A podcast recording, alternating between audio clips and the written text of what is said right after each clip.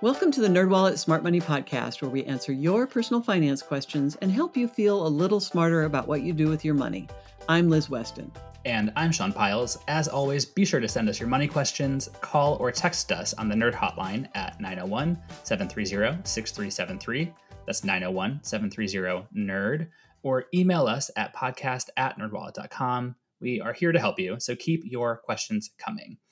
Also, if you want more nerdy goodness delivered to your devices every Monday, hit that subscribe button. And if you like what you hear, please leave us a review. On this episode of the podcast, we're talking with mortgage nerd Holden Lewis about when it's a good idea to refinance. First, though, in our This Week in Your Money segment, Sean and I are talking about the psychology of credit card debt. One of our data journalists, Erin El Issa, recently released a report that dug into Americans' attitudes towards credit cards and credit card debt. Yeah, and some of the background is this was a survey online commissioned by NerdWallet. It was conducted between July 30th and August 3rd, and Harris Poll asked 2,033 U.S. adults where they are in their credit building journey and how they feel about credit cards and credit card debt. And some of the findings were really interesting. There's a pretty big split in how Americans view credit cards. A little over half said that they were helpful, while around a quarter of Americans said that they're dangerous. And close to one in 10 said that credit cards are evil. evil. I love that. Evil. Yeah. Possessed and evil, these inanimate objects. yes.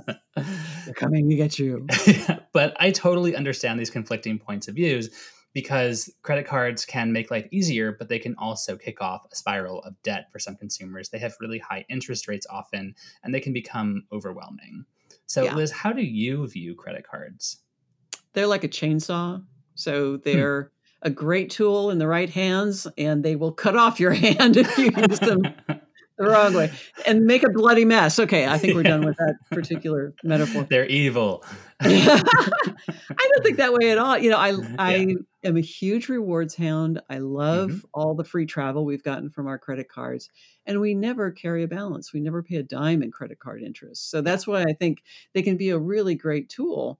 But you do have to learn how to use them, and I think most people aren't taught. Most people get their first credit card rack up a debt, look how much interest they pay, and they walk away horrified. Right.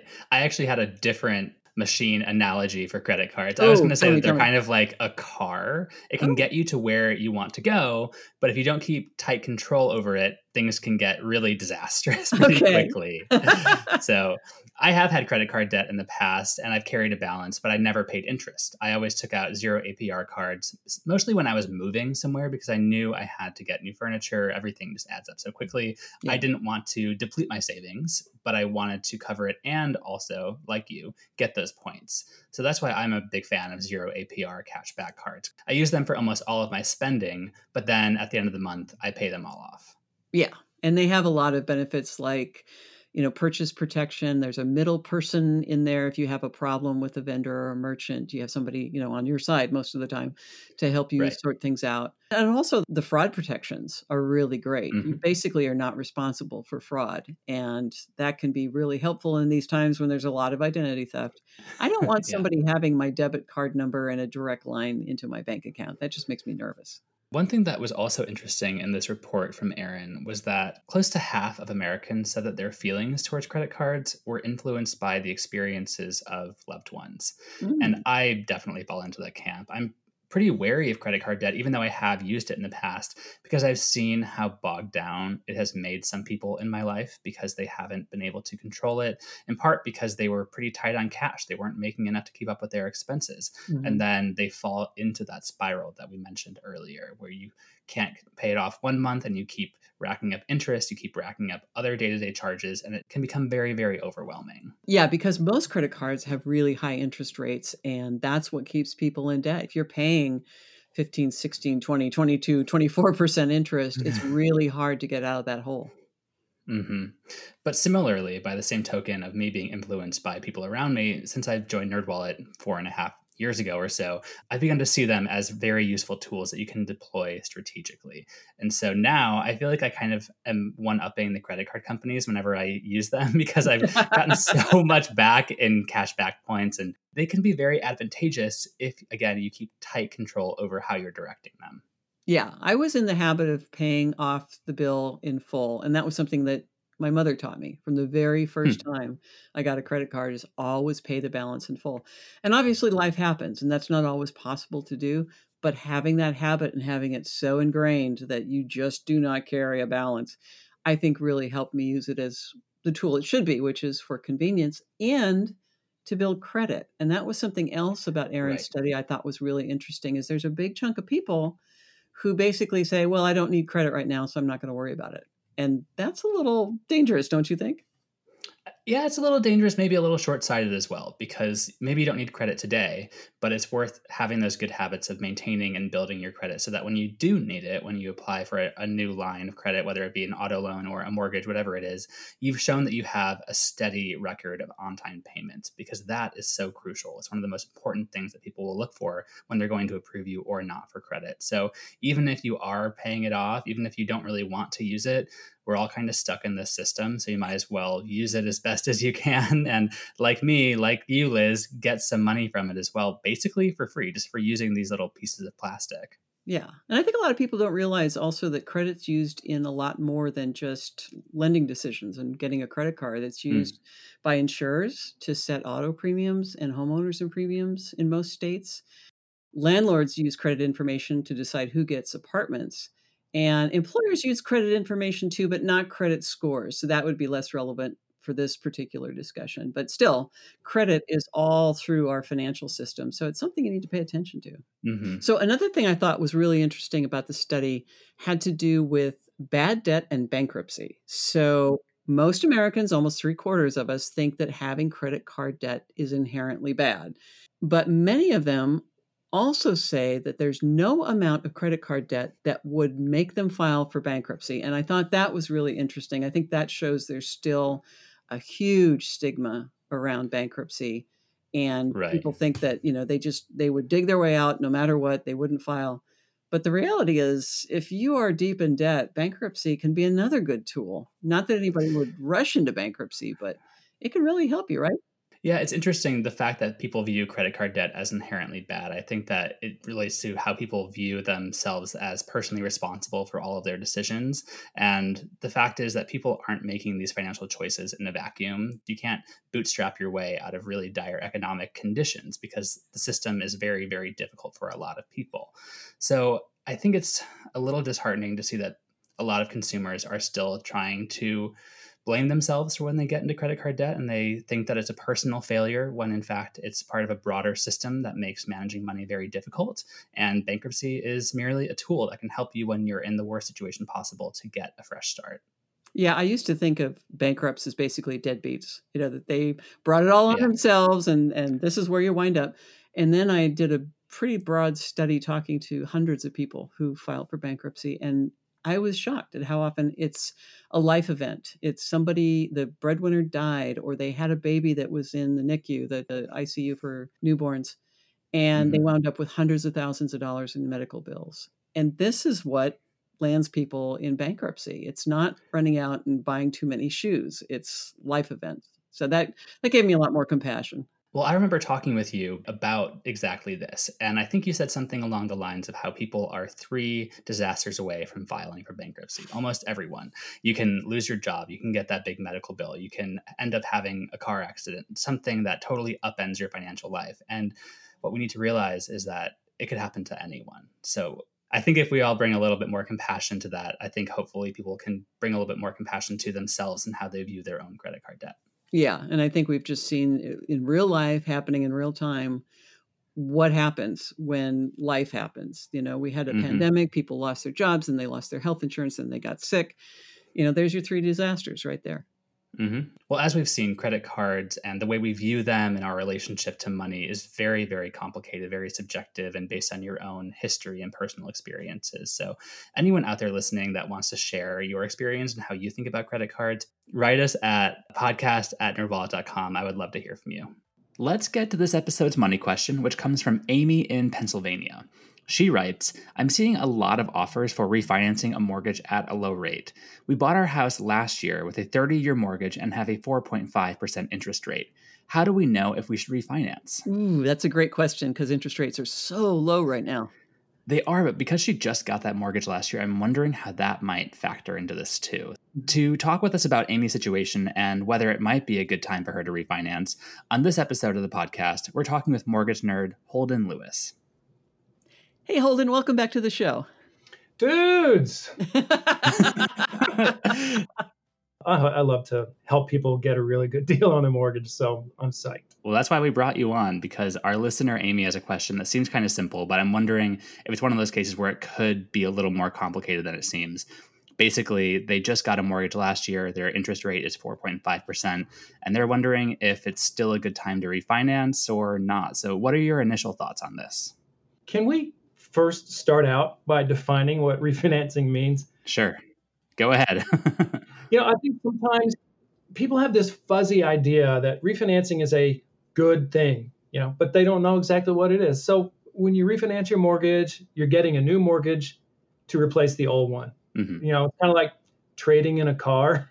Uh, the new mortgage pays off the old one, then you have a new home loan and one that preferably saves you money in the long run. But there's a lot of different reasons to refinance, right? It's not just getting a lower interest rate. There's tons of reasons to refinance. You can refinance to get a lower interest rate. You can do it to shorten the loan term, which might mean that you have higher monthly payments, but you pay less interest over time.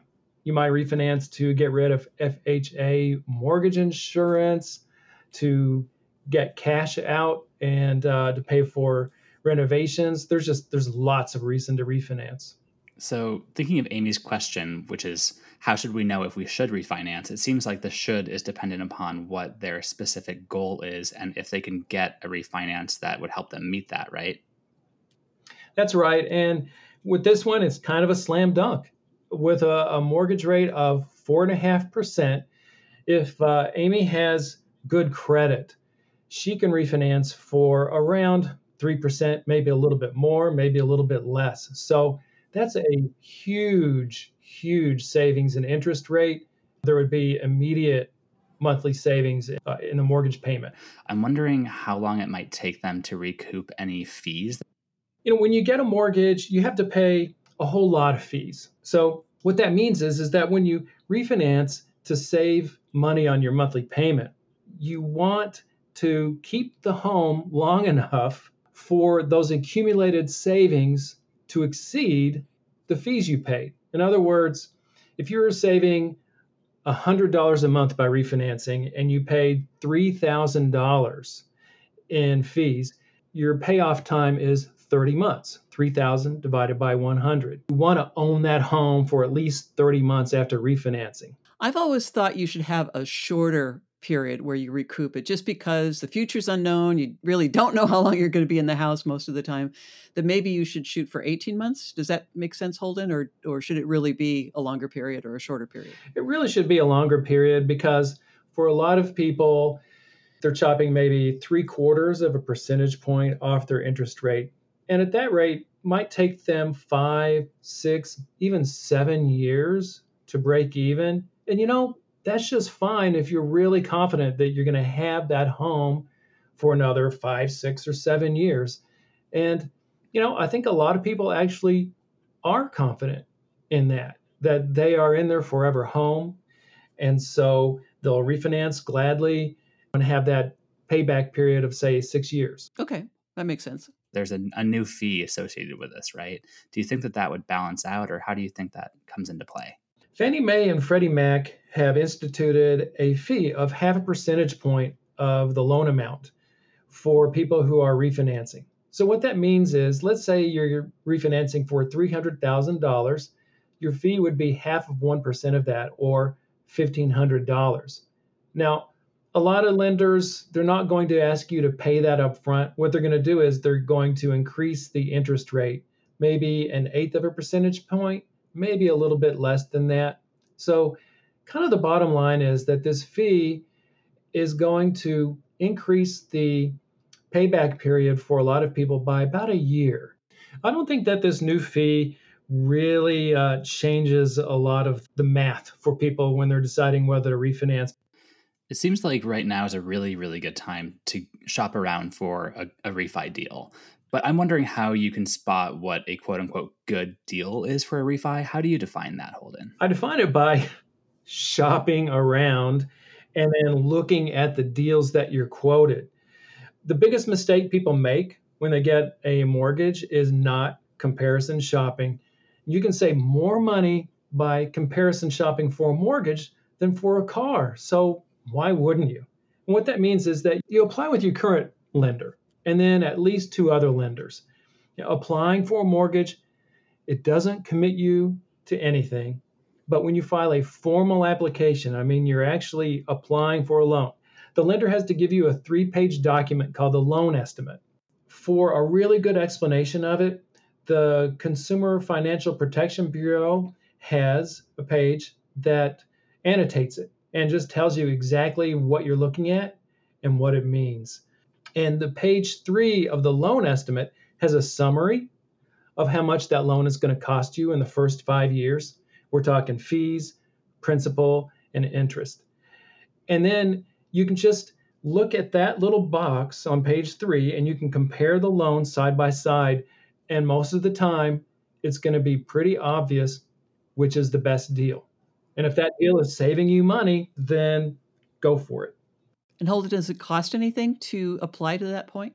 It does not. Okay. Except you will have a hard pull of your credit, right? So that's a certain price to pay. But if you're going to be shopping around for a refi deal anyway, you should just be expecting that to happen. That's correct. Because when you apply for a mortgage, all the mortgages you apply for in a 45 day period all count as one credit inquiry. Holden, the mm. fact that they paid fees to get their current mortgage, should that keep them from applying again? I mean, that might also come into play if you refinance a mortgage and then a few months or a year later decide, oh, I'm going to actually save more money if I do it again. So, have the fees that you already paid, should that be part of your calculations at all? No, the fees that you already paid on your current loan should not count into your calculations of whether to get a refinance it's kind of a psychological thing that we have. It's called sunk costs. And you've already paid those fees, and it just doesn't matter after you've paid those fees what you do afterward. I mean, if you can save money now by refinancing, it really doesn't matter what fees you paid to get the original mortgage. They were paid, and that bell can't be unrung. You can't get that money back one way or the other. That's right. You can't get that money back. And since you can't, you might as well look forward and, and save money. Now, Holden, we've talked about this before, but I'm a big fan of getting your mortgage paid off before retirement. But I'm a little leery of 15 year loans, especially with the economy the way it is now. It's really hard to predict who's going to lose a job, what's going to happen going forward. So I favor the 30 year loan with maybe uh, the lower payment, and you can always make principal payments or you can increase your payment if you want to get it paid off faster. But you like 15 year loans, right? Well, I do like 15 year loans because the interest rate is lower. But personally, when it's me, I really, really prefer to get a 30 year loan and amortize it myself over a shorter period, which means basically paying extra every month when I can afford to do so. And hey, I could probably afford to do that for the next 15 years and pay it off in 15 years. But it is nice to have a 30 year mortgage and at times of economic distress to be able to pull back and make that minimum payment on a 30 year loan if it's a lot more comfortable to do. So you have that flexibility. That's right. Having a 30 year loan, it does give you more flexibility than with a 15 year loan or a 20 year loan. And the reason is the payment is lower on the 30 year loan. The minimum required payment is lower on a 30 year loan. So if you can't afford a higher payment when you're, say, between jobs, but you can still afford that 30 year payment, then you're golden. You're fine. Holden. I'm wondering if it's any more difficult to get a refi right now with so many people rushing in to get one. It is more difficult to get a refinance now for a couple of reasons. First, a lot of people are getting refis right now, and so there are long wait times. You might have to wait like six or eight weeks after applying before you can even close on the loan. Mm. And in the meantime, they're going to want to keep checking to see if you're employed. I mean, they might actually call your employer multiple times in the last week before closing just to make sure you still have your job. And there's another issue, which is credit. Lenders not only are looking to lend money to people with good, steady jobs, but they also are looking for people with high credit scores. So, what you're seeing is the average credit score on loans has been going up for about two years. And now, for a refinance, the average credit score is higher than 740. So, lenders are they're kind of picking people with high credit scores to actually give loans to. They're basically reducing their risk. They don't want to take any chances right now.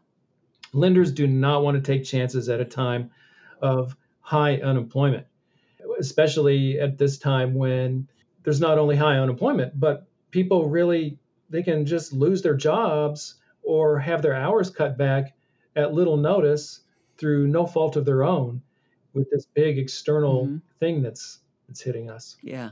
It seems like interest rates are going to continue to be low, though. According to what we've seen from the Fed, it seems like, you know, for the next year or so, it will remain around where they are now.